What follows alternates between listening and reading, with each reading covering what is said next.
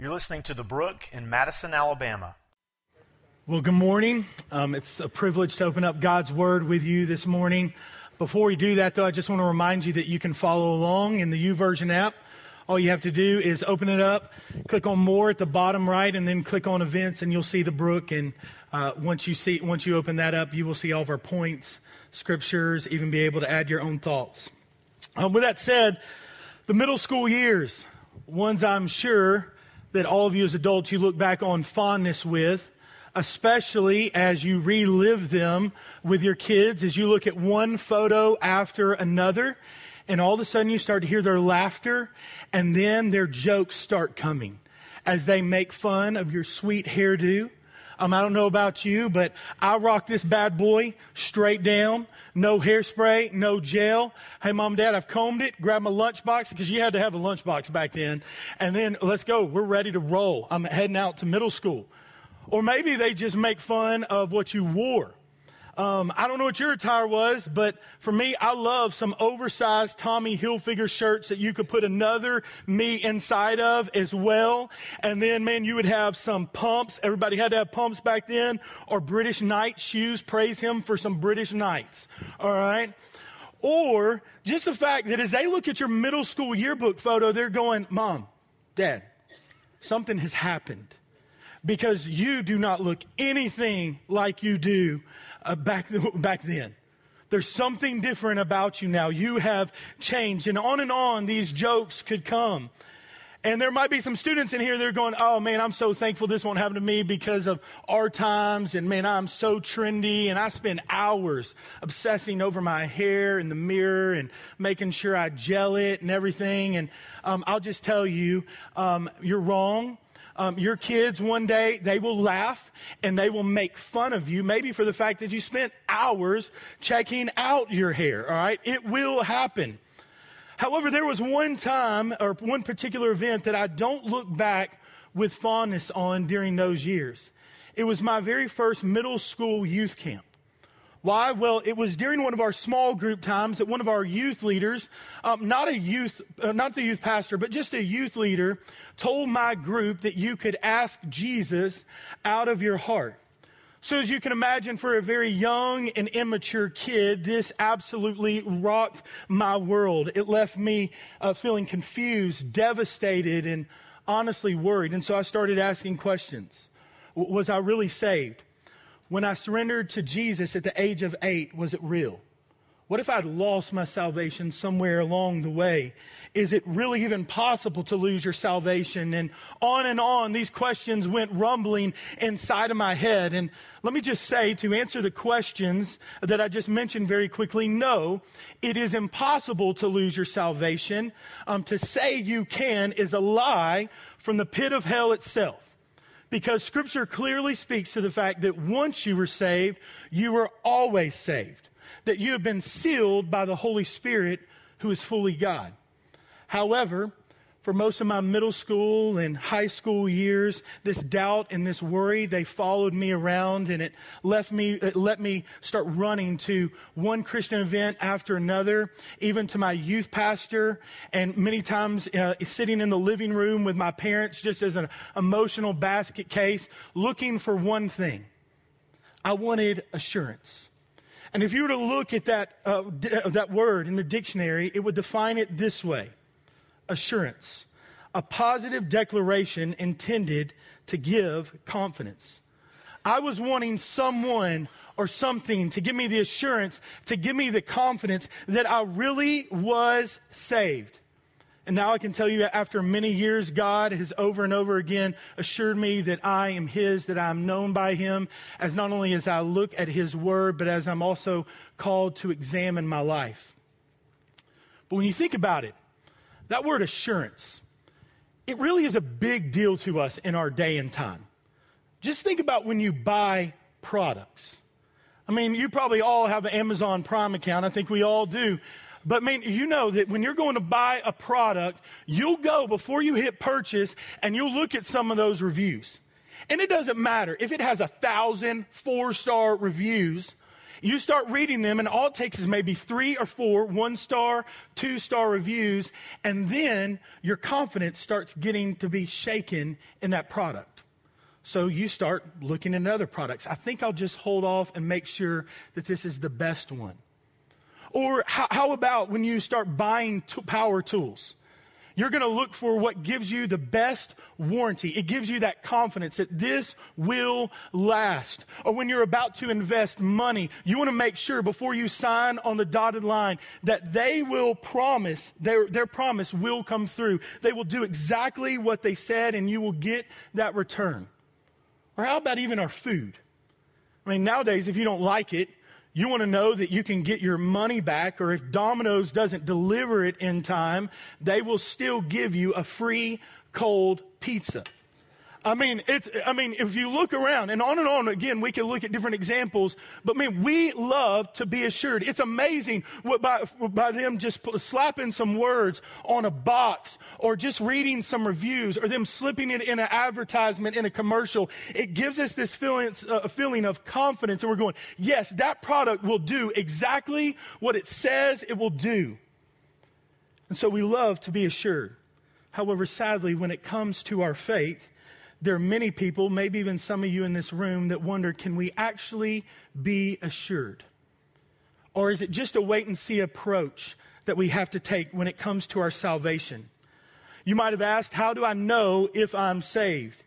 Maybe you wrestle with doubt when it comes to your faith, and as a result, you're paralyzed with fear, so you stop trusting, you stop walking like I did. Or, maybe even some people will say, you know what?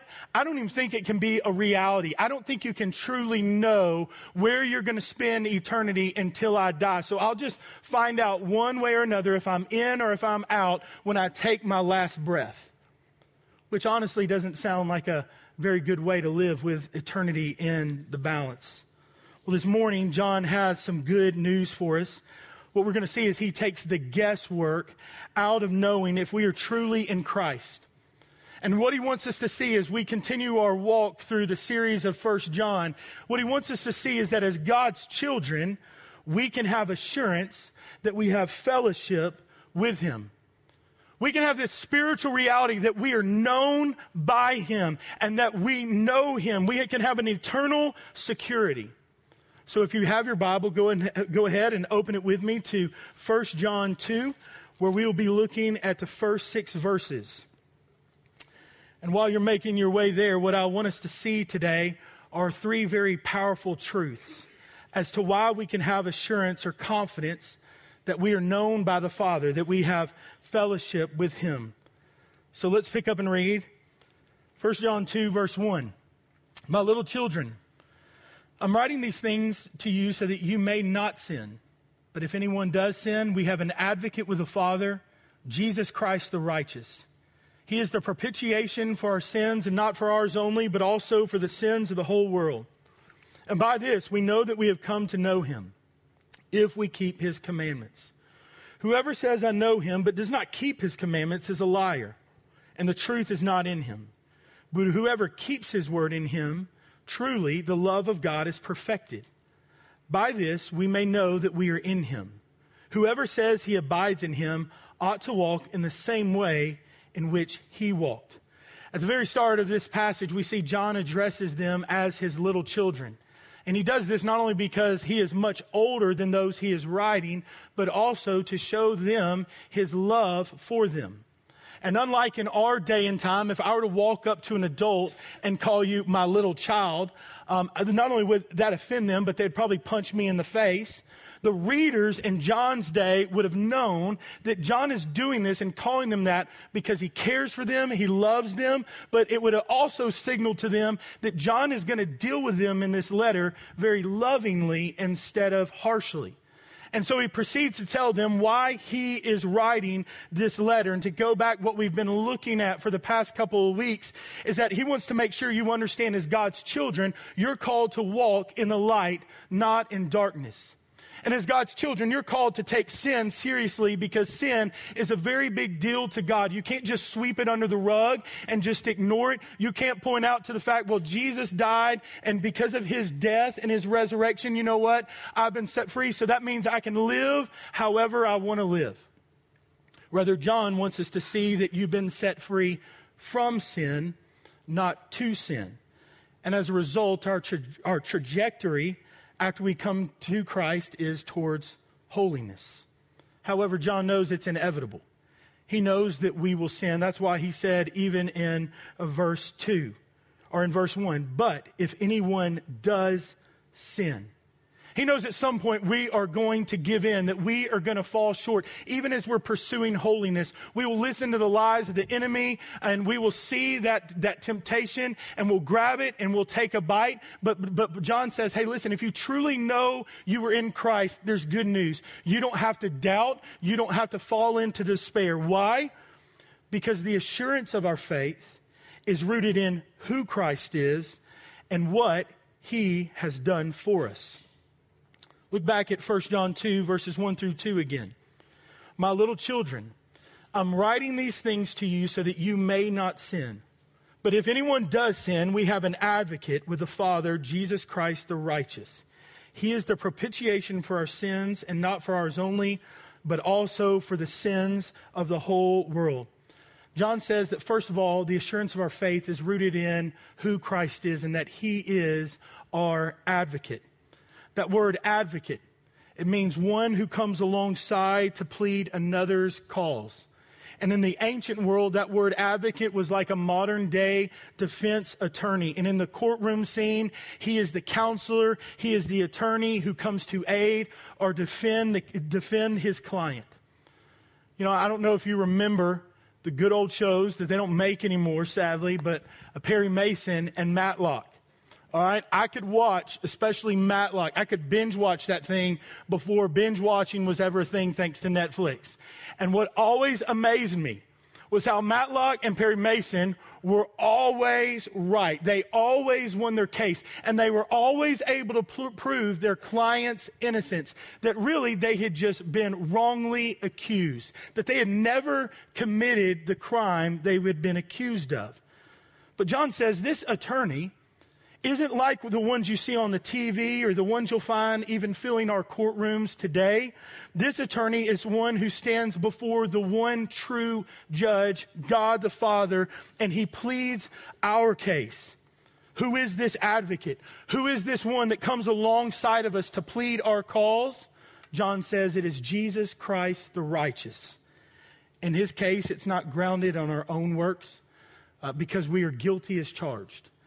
We have been caught red handed. They have the tapes. They have the photos to show that we have committed treason against holy, a holy God. But rather, Jesus' case is grounded in his own finished work. Matthew Henry would say, the clients are guilty. Their innocence and legal righteousness cannot be pleaded. It's the advocate's own righteousness that he must plead for the criminals. And so he pleads our case before God the Father day in and day out. And what he pleads on our behalf is his very own death that he has paid the price and he is interceding for us. Hebrews 7:25 says consequently he is able to save to the uttermost those who draw near to God through him since he always lives to make intercession for them.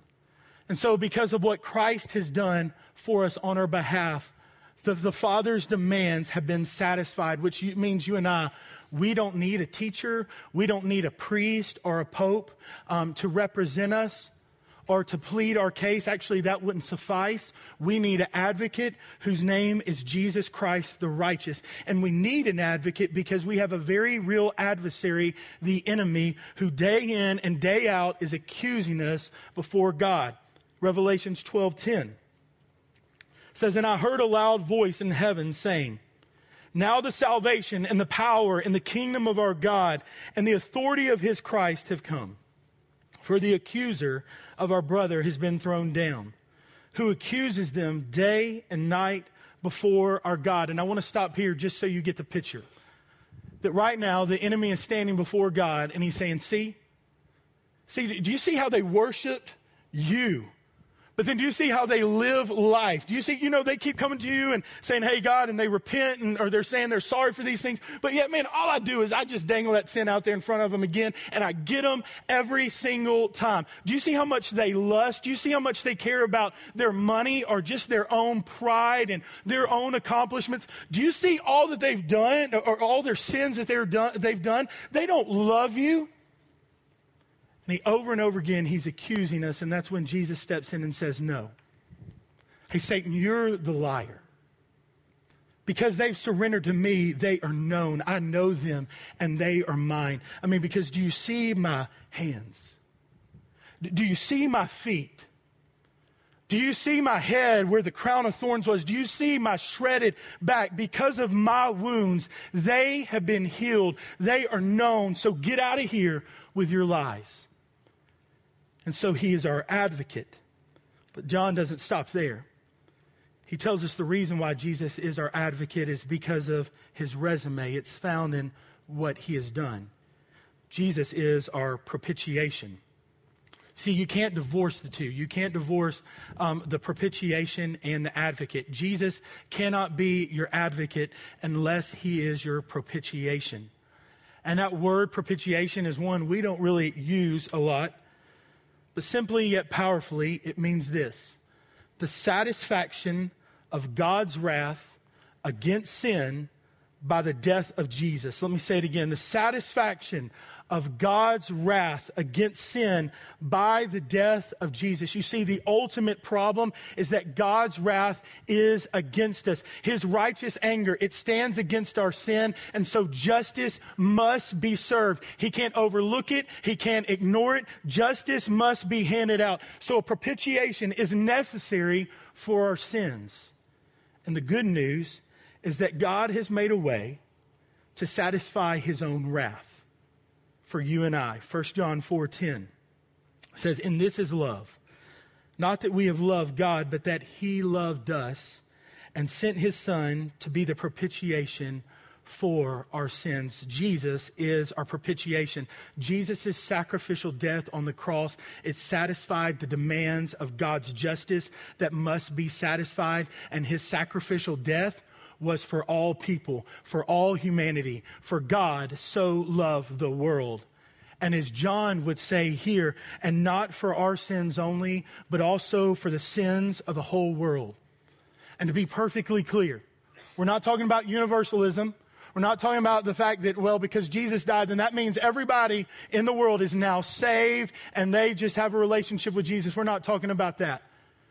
Because for one to truly know Christ, they must exercise faith. And let's be clear about that, is, is that it's God that is the one who gives us faith. It's God that gives us grace. It's not by our works because scripture in Ephesians 2 tells us that we were dead. It was only through the working of the Holy Spirit and Him wooing us back to Him that we were able to exercise faith. But for those who do not receive Christ, God's wrath and His anger will pour out against them on the final day of judgment, judgment which means church family. We can't just sit in here. We can't just play, well, I'm just going to kind of be indifferent. I don't want to offend anybody, you know, step on their toes. I'll just hopefully pray for them occasionally. And maybe one day they'll figure it out. Maybe my neighbor will kind of get the hints, um, you know, that I love Jesus. And maybe they'll surrender their life to Jesus as well. Or, or maybe my neighbor will come to know Jesus. No, instead, you and I, we should have this burden to go, you know what? Jesus died for my friend. Jesus died for my coworker. And so I can't help but go out and share the good news of the gospel to him. I can't help but advance his kingdom. You cannot hog the gospel to yourself. But if you are in Christ, you don't have a reason to despair. You don't have a reason to doubt. And what happens when you think about it? Every time you doubt it, all of a sudden your eyes get fixed on yourself and you start wondering, have I done enough? Are my accomplishments good enough? Instead of fixing your eyes on Jesus. But as Christians, we get to fix our eyes on Jesus and say, His death was sufficient. It was enough. And as He said on the cross, it is finished. Which means we don't have to doubt. We don't have to despair. Instead, we can have hope. we can have peace, we can have joy and confidence that we are His, that we are known by Him, and that He is our advocate, pleading our case. And every single day, He never loses a case. And you see, we have to start and we have to end here this morning. It all starts and it ends with Jesus because if Jesus isn't our propitiation, then He's not our advocate. And if that's not the case, then we are all doomed and we have a reason to doubt and despair right now. But praise the Lord that He is our advocate and that He is our propitiation.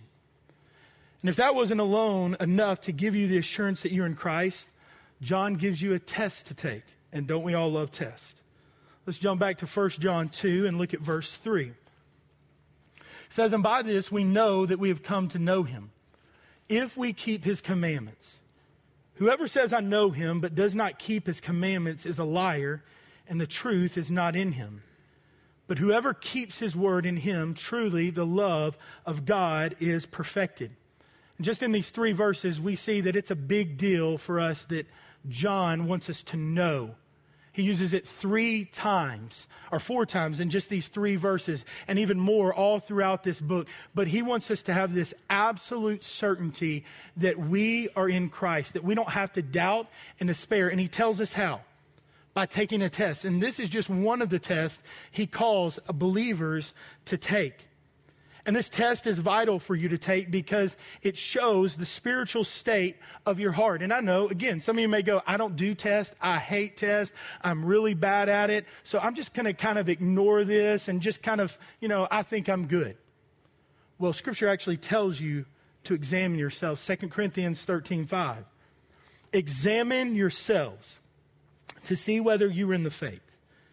Test yourselves, or do you not realize this about yourselves that Jesus Christ is in you?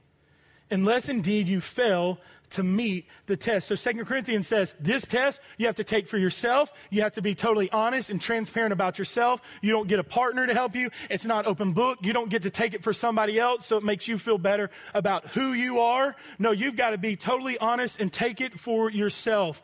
And here's the question. I think if we could wrap it up uh, in one question, what John is asking in this test for us to take is this Are you continually or consistently observing and walking in obedience to Christ's commands?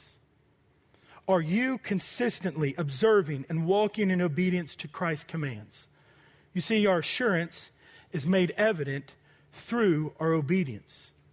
You, want assurance that you truly know Christ and then you are known by Him? Then examine your life, John says. How are you living? Your external obedience, it gives proof to the inside out change. It reveals how genuine your faith is and that you're growing in Christ's likeness.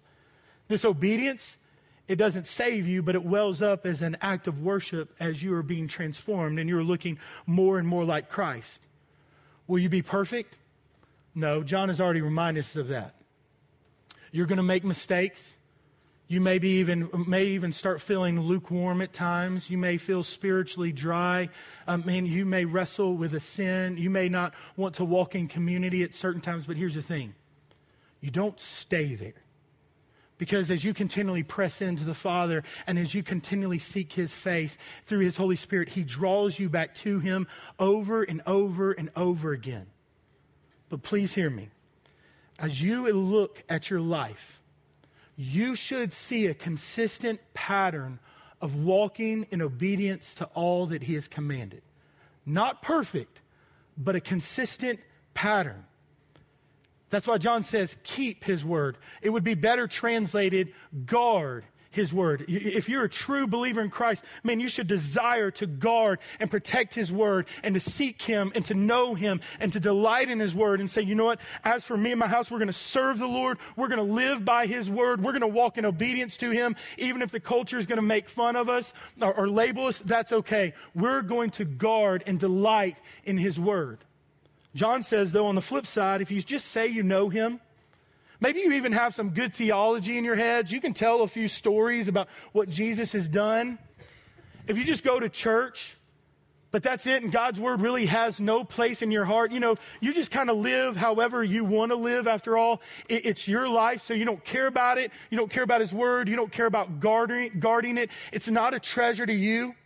And even when you come to God's word, you know, you just pick the, the parts that you like or that, you know, that, that are go along with your friend's lifestyle or a political party or what the culture says. You go, I just like those parts. I, I like the part about loving others, but yet we miss the part where it says first, before all that, you got to love the Lord your God with all your heart, soul, and your mind.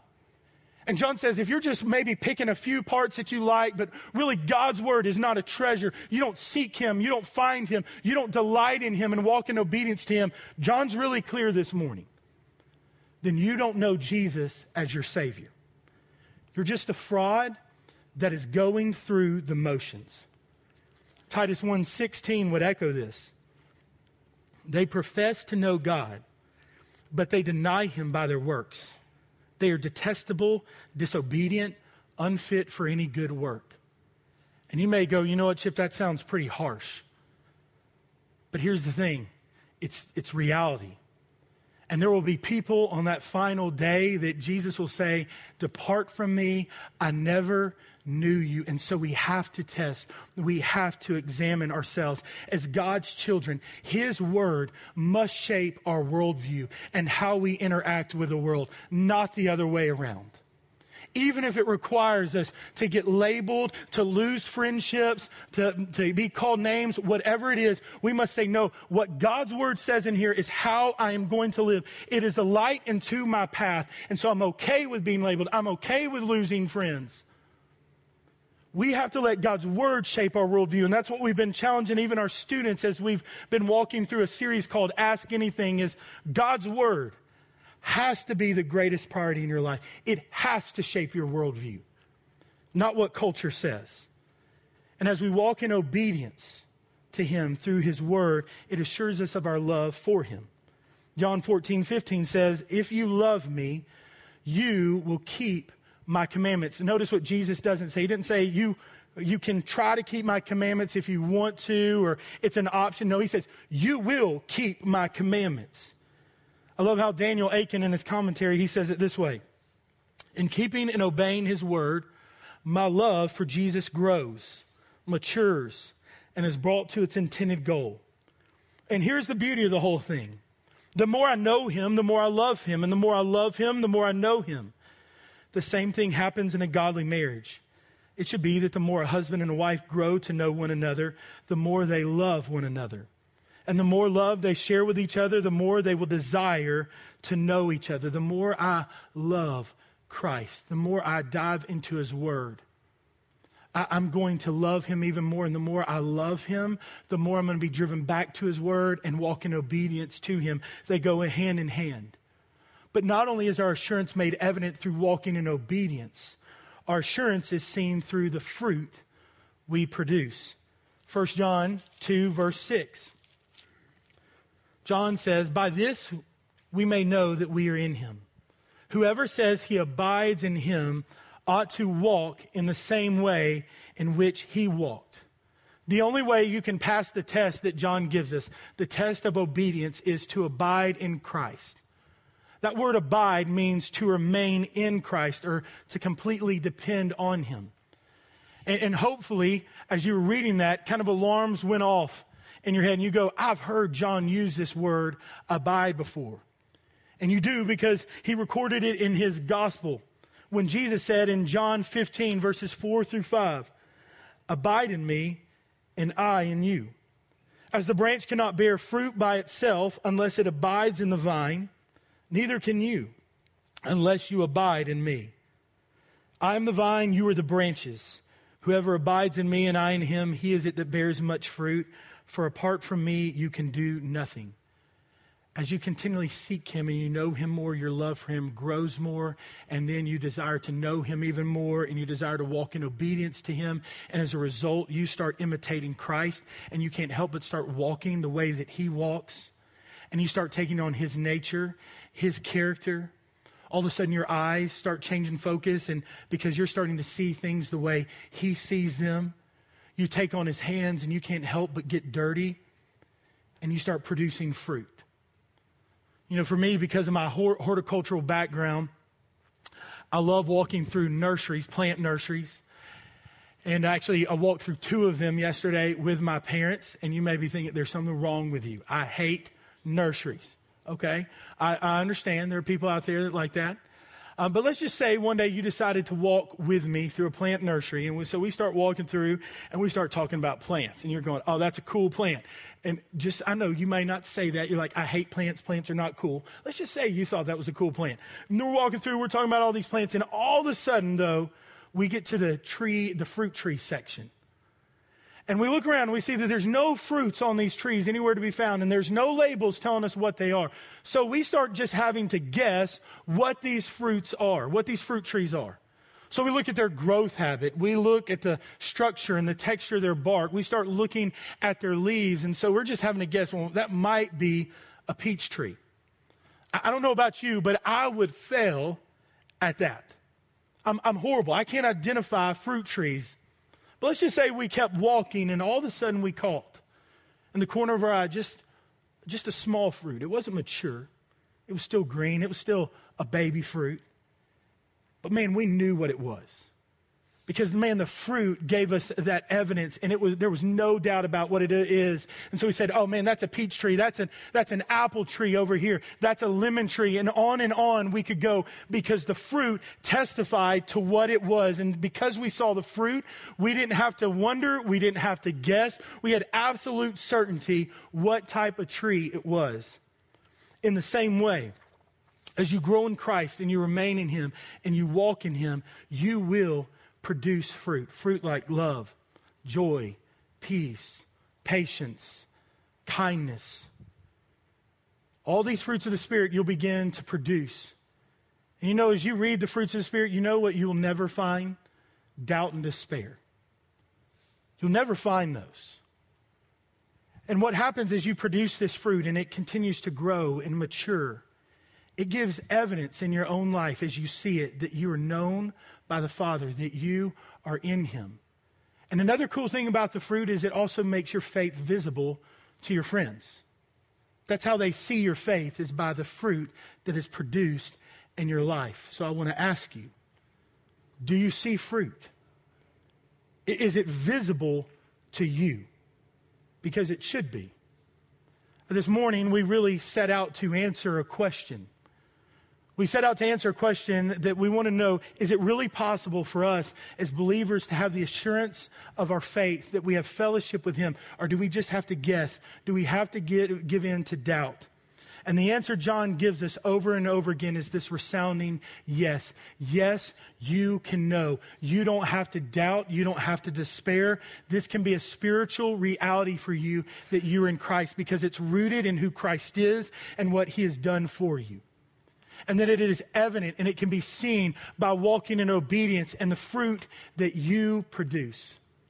But maybe, just maybe, there's someone in this room today that you go, I've taken the test already, and I've examined my life, and I can tell you I don't see fruit, and God's word has no place in my life and I'm tired of doubting, I'm tired, tired of wrestling with it, I've got good news is that today can be the day of your salvation. You don't have to leave here and go, you know what, maybe I need to clean myself up and get my life together uh, before I surrender to Christ. No, today can be the day of your salvation because of what Jesus Christ has done on your behalf on the cross. He has paid the price so that you can be forgiven and that you can know Him. And I pray that if that is you, that today you would surrender to Him and after we dismiss, there'll be pastors up here at the front that would love to talk with you. But if you are and you go, man, I know, I know that what I did, whether it was at eight or 40 years old, I know beyond a shadow of a doubt that I am His. That you would walk out of here with this confidence because of what Christ has done for us. And just maybe you would sing that old hymn that saying, Blessed Assurance, Jesus is mine Oh, what a foretaste of glory divine. Heir of salvation, purchase of God, born of his spirit, washed in his blood. This is my story. This is my song, praising my Savior all the day long because as a church family, we have a reason to praise our Savior because He is our advocate, He is our propitiation. There is no need to doubt, there is no need to worry. Let's pray. Thanks for listening to The Brook. If you'd like more information about our church or what it means to follow Christ, you can visit our website at thebrookchurch.com.